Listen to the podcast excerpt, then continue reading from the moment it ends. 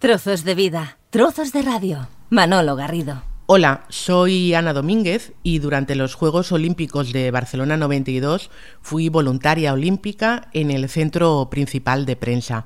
Para mí los Juegos de Barcelona fueron muy importantes a nivel personal porque fue la primera vez que formé parte de algo grande, de formar parte de un gran proyecto en el que estaban miles y miles de personas. Fue la primera vez que fui pues un pequeñito engranaje en una máquina inmensamente grande. ¿Y qué te impulsó, Ana Domínguez, a ser voluntaria? El participar junto con otros miles de personas, de forma profesional algunas y muchísimos de forma voluntaria, creo que en el mayor proyecto de la ciudad, al menos de la segunda parte del siglo. Trabajar para poner Barcelona y también Cataluña en el mapa de Europa, en el mapa del mundo y decir estamos aquí y sabemos hacer las cosas muy bien. Oye, ¿cómo fue el proceso de selección? Porque claro, tú te apuntas, como se apuntaron miles y miles de chicos y chicas. Yo me apunté con otros compañeros del instituto muchos años antes. Creo que fue a través de una butleta, de un ticket que salió, creo que fue en el periódico de Cataluña. Fue porque se recogían personas para la presentación de la candidatura. Entonces muchos compañeros del instituto rellenamos esa butleta y la enviamos. Era para vestir ya la candidatura. O sea, para formar parte de la candidatura, avalar que venía refrendado por miles y miles de personas que estaban dispuestas a colaborar desinteresadamente en el desarrollo de los Juegos. Es decir, que tú te apuntas en ese momento, cuando se va concretando que Barcelona va a ser sede de los Juegos Olímpicos, hay una selección, eres seleccionada y hay un proceso de formación, de explicación de lo que a ti te gustaría hacer. Entonces, una vez que ya se sabe que Barcelona 92 es la ciudad que va a celebrar los Juegos Olímpicos, a partir de ahí pues se empiezan a contactar con los voluntarios y durante bastantes años vamos haciendo diferentes cursos de formación y diferentes encuentros para mantener ese espíritu del voluntariado vivo.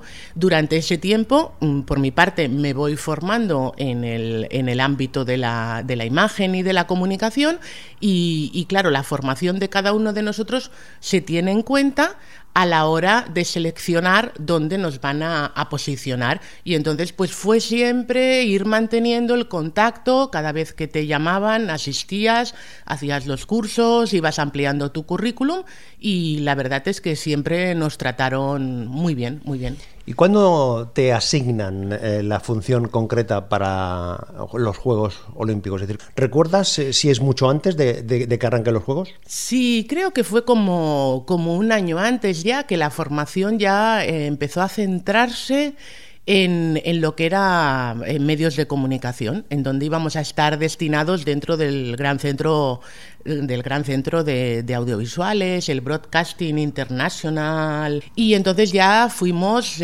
ya a cursos específicos que recuerdo que los hicimos en lo que son en la maternidad de Barcelona, en todas las instalaciones que tiene allí la Diputación de Barcelona, y ya eran muy específicos de cómo íbamos a estar allí organizados, de cómo se iba a distribuir el International Broadcasting Center y la verdad es que creo que fue como un año antes, creo que fue el verano anterior. En ese proceso de formación también te permitió conocer, contactar con personas de distinto ámbito territorial, de distinto ámbito profesional, es decir, que en un plano personal también fue un proceso de crecimiento. Sí, claro, conocí a compañeros pues del Baix Llobregat, de Lleida, incluso de las Illes Balears, personas que habían venido, como yo, a hacer de voluntarios y que venían pues de estar haciendo la carrera de periodismo y claro, ahí se creó un conjunto de personas que bueno, claro, que estaban fuera de lo que era mi ámbito de amigos. El Centro Principal de Prensa, el famoso Centro Principal de Prensa, digo famoso para sobre todo para los medios, ¿no? Quizás para el gran público pues no era tan conocido porque las personas que seguían los Juegos por la televisión, por la radio, por la prensa, pues veían la información, pero claro, aquello era el gran centro neurálgico donde toda la información se canalizaba a través de ese espacio. ¿Tú en qué área, en qué parte estabas de ese Centro Principal festival de prensa, que recordemos, para dar cifras, habían 13.000 medios, 5.000 escritos y 8.000 audiovisuales. Es decir, que el volumen de presencia de medios fue considerable. Yo estaba donde los 5.000 escritos. Yo estaba dando soporte a lo que era periodismo gráfico, fotógrafos y periodistas de periódico, de prensa, de empresa escrita. Claro, estamos hablando del año 92, cuando ya se están produciendo una serie de cambios tecnológicos. Y allí vosotros ya experimentasteis, ya pudisteis contar con alguna herramienta. Una que ahora es de uso común, de que todo el mundo lo tiene como habitual, pero que en el 92 fue una auténtica novedad. Nosotros, bueno, por mi parte, fue la primera vez que tuve correo electrónico como tal, como entendemos hoy, un buzón de correo electrónico. Había unos kioscos, unos tótems, que eran unos ordenadores de IBM, donde nosotros teníamos un servicio de correo electrónico en el que todo aquel que estaba acreditado en Barcelona 92 tenía su cuenta de correo electrónico. Aquel servicio de correo electrónico se llamaba AMIC, y entonces la parte era una parte de tu credencial, el login, y a través de ese login ya se te creaba tu cuenta de correo electrónico y podías comunicarte con todos los compañeros, tanto deportistas como cualquier otro profesional o voluntario que estuviese en Barcelona 92, a través de correo electrónico. De hecho, antes de acabar, cuando desmontamos el centro principal de prensa, imprimí todos aquellos correos electrónicos y a día de hoy todavía conservo mis primeros correos electrónicos. Ese sistema de comunicación, de ese inicio del correo electrónico, eso facilitaba mucho el trabajo, la relación entre los periodistas y el contenido de la información, la relación de los periodistas con vosotros mismos. No, la verdad es que era muy nuevo y lo teníamos más que nada pues para probar. No, la verdad es que no se utilizaba. No era determinante. No era una cosa complementaria, más de relación más que de herramienta. Sí, no era determinante, pero bueno, lo utilizamos y entre los voluntarios nos dejábamos mensajes de un día para otro: tú cuándo vienes, cuándo te ha tocado, qué días tienes fiesta. Entonces nos comunicábamos fundamentalmente entre nosotros porque nos hacía mucha gracia dejarnos mensajes y tener mensajes en el buzón de entrada. 13.000 medios, 5.000 escritos, es el universo donde tú te veías. ¿Cómo era la relación que teníais vosotros con los periodistas? La relación era excelente, porque en aquel momento enviar su crónica escrita o sus fotografías a su medio escrito en su país, ya fuese Austria, ya fuese pues China o Argentina, pues tampoco era tan fácil, porque eran las primeras épocas del módem. Y claro, nosotros estábamos allí junto con todos los equipos de profesionales de Telefónica para darles asistencia. Entonces, para ellos era muy importante que cuando acababa un evento y ellos ya tenían su crónica, pues que llegase lo antes posible a su redacción. Y entonces no era tan fácil como ahora. Ellos traían sus módems y sus ordenadores de aquella época y empezábamos a establecer pues la conexión, intentar enviarlo. Y la primera pregunta que hacíamos siempre era: ¿tu módem es de tonos o de pulsos? Y hoy en día nadie se plantea si su módem es de tonos o de pulsos, ¿no? Entonces, claro, eran las primeras preguntas que hacías, y finalmente cuando conseguías contactar y enviar esa crónica y ellos ya tenían el retorno de su diario diciendo: de acuerdo, nos ha llegado, pues siempre había pues muchísimas gracias, nos lo agradecían muchísimo, nos traían regalos y pins. En tantas semanas de convivencia y viendo del desarrollo de tantos actos, tantas ruedas de prensa, tantos encuentros, ¿alguna situación singular que tú fuiste testigo de donde los periodistas fuesen protagonistas? Allí teníamos a periodistas que con los años, claro, han sido pues más importantes, ¿no? Como Josep Cuní, que estaba... Hombre, todo el mundo en pie. Sí, estaba allí atendiendo lo que eran las ruedas de prensa. Entonces, siempre que había una medalla, al día siguiente teníamos allí aquel medallista, el oro que hacía su rueda de prensa. Esa rueda de prensa la dirigía Josep Cuní, y entonces muchos voluntarios pues teníamos que ir a atender a los medios que llegaban, a sentarlos en esa sala para las ruedas de prensa. Y la rueda de prensa más impresionante que vivimos fue cuando llegó el Dream Team de Estados Unidos, porque claro, allí la sala para la rueda de prensa de aquella medalla de oro pues estaba súper abarrotada. Estaban todos los jugadores, recuerdo la imagen de todos los jugadores del Dream Team, tan grandes, unos inmensos allí en el escenario, y nos pusieron a todos los voluntarios, todos que éramos azules y pequeños, delante de ellos haciendo como una cadena humana para que los periodistas gráficos no se tirasen encima de los jugadores de básquet americanos, ¿no? Y nosotros es que nos reíamos muchísimo porque la verdad es que éramos muy pequeños y éramos todos azules y solo hacíamos que reírnos porque era, vamos, impresionante aquella imagen de tú, una cadena humana azul y pequeñita, de 1,70 m, 1,80 m como mucho, detrás con unas personas súper grandes de 2 metros y pico. Recordaré siempre esa imagen y lo que reímos todos los que estuvimos allí. Unos Juegos Olímpicos como los desarrollados en Barcelona 92, sin los voluntarios, imposible. No lo sé porque no sé si en otros Juegos Olímpicos ha habido este movimiento de voluntarios como tuvimos en Barcelona 92. Yo no he hecho el seguimiento, pero la verdad es que fuimos muchos, había muchos puestos cubiertos en todas las sedes olímpicas y en muchos servicios, en las villas olímpicas, también a nivel de desplazamientos, de vehículos, de mover a las personas. Fueron muchos los trabajos que se hicieron y muchos los que, bueno, teníamos allí nuestra jornada y nuestros días festivos y éramos muy disciplinados.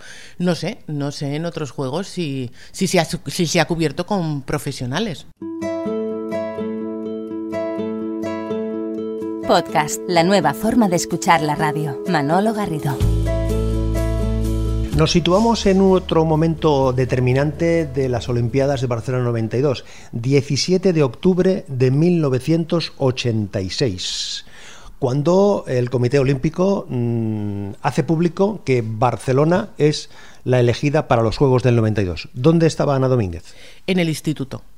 En mi instituto de Badía del Vallés, esperando. Ah, esperando. Sí. O sea, estabais todos ahí expectantes, pendientes de la tele, de la radio, a ver cómo iba. Sí, estábamos todos esperando a ver pues qué pasaba. Y sí, y recuerdo perfectamente que cuando ya Samaranch leyó a la Bill de Barcelona, pues nos fuimos a dar, era la hora, creo que coincidió con la hora del recreo y mucha ilusión. O sea, la alegría era tremenda. Yo recuerdo en ese momento que, bueno, también estaba estudiando otras cosas aparte del instituto y luego por la tarde, pues ya con un grupo de personas, nos vinimos aquí a Barcelona. Recuerdo perfectamente de tomar una pizza en Rambla, Cataluña, tocando con la Gran Vía y tomar allí una pizza con ellos y después estar en la calle. Y era tremendo, los coches, las banderas, la gente, bueno, era una explosión de alegría. Unos Juegos Olímpicos tienen muchos momentos, pero si tuvieses que quedarte con uno de los momentos de Barcelona 92... Pues un momento que viví como muy grato y como con mucho cariño fue un día que salíamos de comer detrás de la Font Mágica, en los palacios que hay detrás. A la derecha teníamos el comedor, no sé si era Victoria Eugenia o Alfonso XIII, no recuerdo ahora cómo se llaman los palacios. En uno de ellos nos daban de comer cada día y en el otro pues era el avituallamiento de pues si te faltaba alguna camiseta, habías roto algún pantalón, pues ibas allí.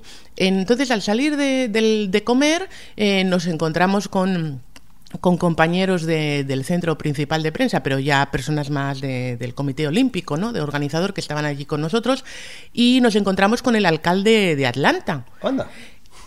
Claro, que era iba a ser sede olímpica, y entonces el alcalde pues estuvo aquí pasando unos días y viendo cómo estábamos haciendo los Juegos en Barcelona.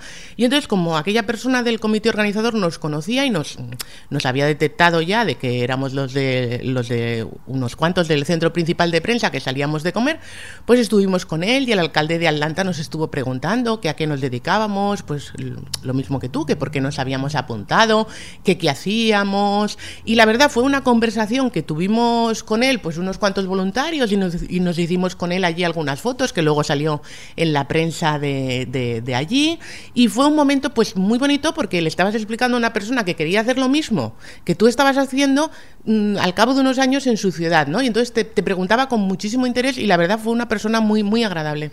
Esto de estar celebrando los 25 años de los Juegos Olímpicos de Barcelona 92, Ana, ¿es un ejercicio de nostalgia o es un ejercicio de reconocimiento?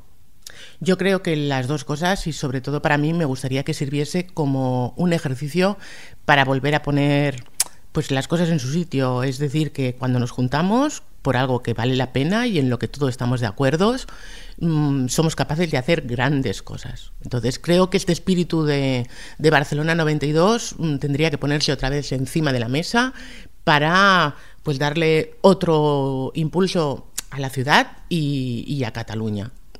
Los juegos, unos juegos que todo el mundo lo ha señalado así en su momento y posteriormente, fueron unos juegos donde todo fue la suma de mucho esfuerzo de periodistas, de la ciudadanía, de voluntarios, de deportistas, del mismo comité organizador, unos juegos de todos. Sí, sí, fueron los juegos de todos, cada uno hizo su parte. Tampoco los voluntarios queríamos hacer nada más que los que... No es que no quisiéramos, es que éramos todos muy disciplinados, tú formabas parte de un gran engranaje.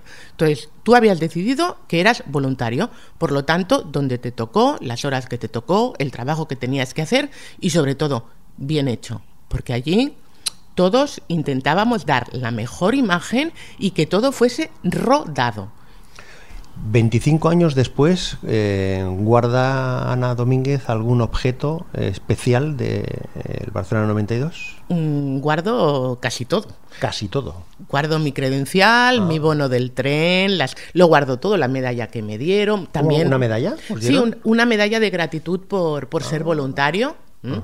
Y bueno, y todas las cosas que luego cuando desmontamos pues pude recopilar de como detalles, me traje banderitas, imprimí los correos electrónicos, todas aquellas cositas que estaban por allí cuando recogimos, pues todas están guardadas en una caja y un gran tapiz lleno de todos los pins que me fueron regalando, que entonces los pins teníamos muchos. Y del Barcelona 92, Ana, ¿qué imagen sería? Antes hablabas del momento de ese encuentro con el alcalde de Atlanta, que fue sede olímpica en el 96, pero si tienes que rescatar de tu memoria una imagen, ¿cuál sería? Pues una de las imágenes que más me gustaban y, bueno, que me sentía muy orgullosa, era después de comer, cuando volvía al centro principal de prensa, normalmente a primera hora de la tarde estaban los saltos de natación desde la piscina Picornell. Y como uno de mis trabajos era poner las televisiones, muchas televisiones que teníamos allí para seguir los diferentes eventos en el canal que tocaba, porque en cada canal se recibía la señal pues del estadio, de las diferentes sedes y de los diferentes deportes. Recuerdo aquellos días en que empezaban los saltos de natación y sobre todo a primera hora de la tarde, en esas horas valle de después de comer y con el calor, yo ponía todas las televisiones de mi lado del centro principal de prensa con los saltos de natación desde las piscinas Picornell y era un gustazo a las 4 de la tarde después de comer, en una hora de relax, ver cómo saltaba aquella gente de los trampolines. Con la Sagrada Familia de fondo. Claro, y con toda Barcelona y con toda la Sagrada Familia allí, todo el skyline, ¿no? de Barcelona, y ver cómo saltaban y como era en silencio, no oías nada, pues era como estéticamente precioso y muy relajante. Y recuerdo aquello siempre que quería poner esas imágenes. Para concluir la conversación, Ana, ¿qué canción sonaría ahora mismo? No una canción exactamente vinculada a los Juegos Olímpicos, sino una canción que sonó aquel verano de Queen, que su cantante era Freddie Mercury y tenía que haber estado con nosotros ese verano en esos Juegos y no pudo ser. Fue una de las primeras víctimas del SIDA y la enfermedad le impidió compartir los Juegos con nosotros. Por eso me gustaría oír la canción de aquel verano que todos le recordábamos, que es The Show Must Go On. El espectáculo continúa, la vida también. Eso es. Gracias, Ana, suerte, hasta la próxima.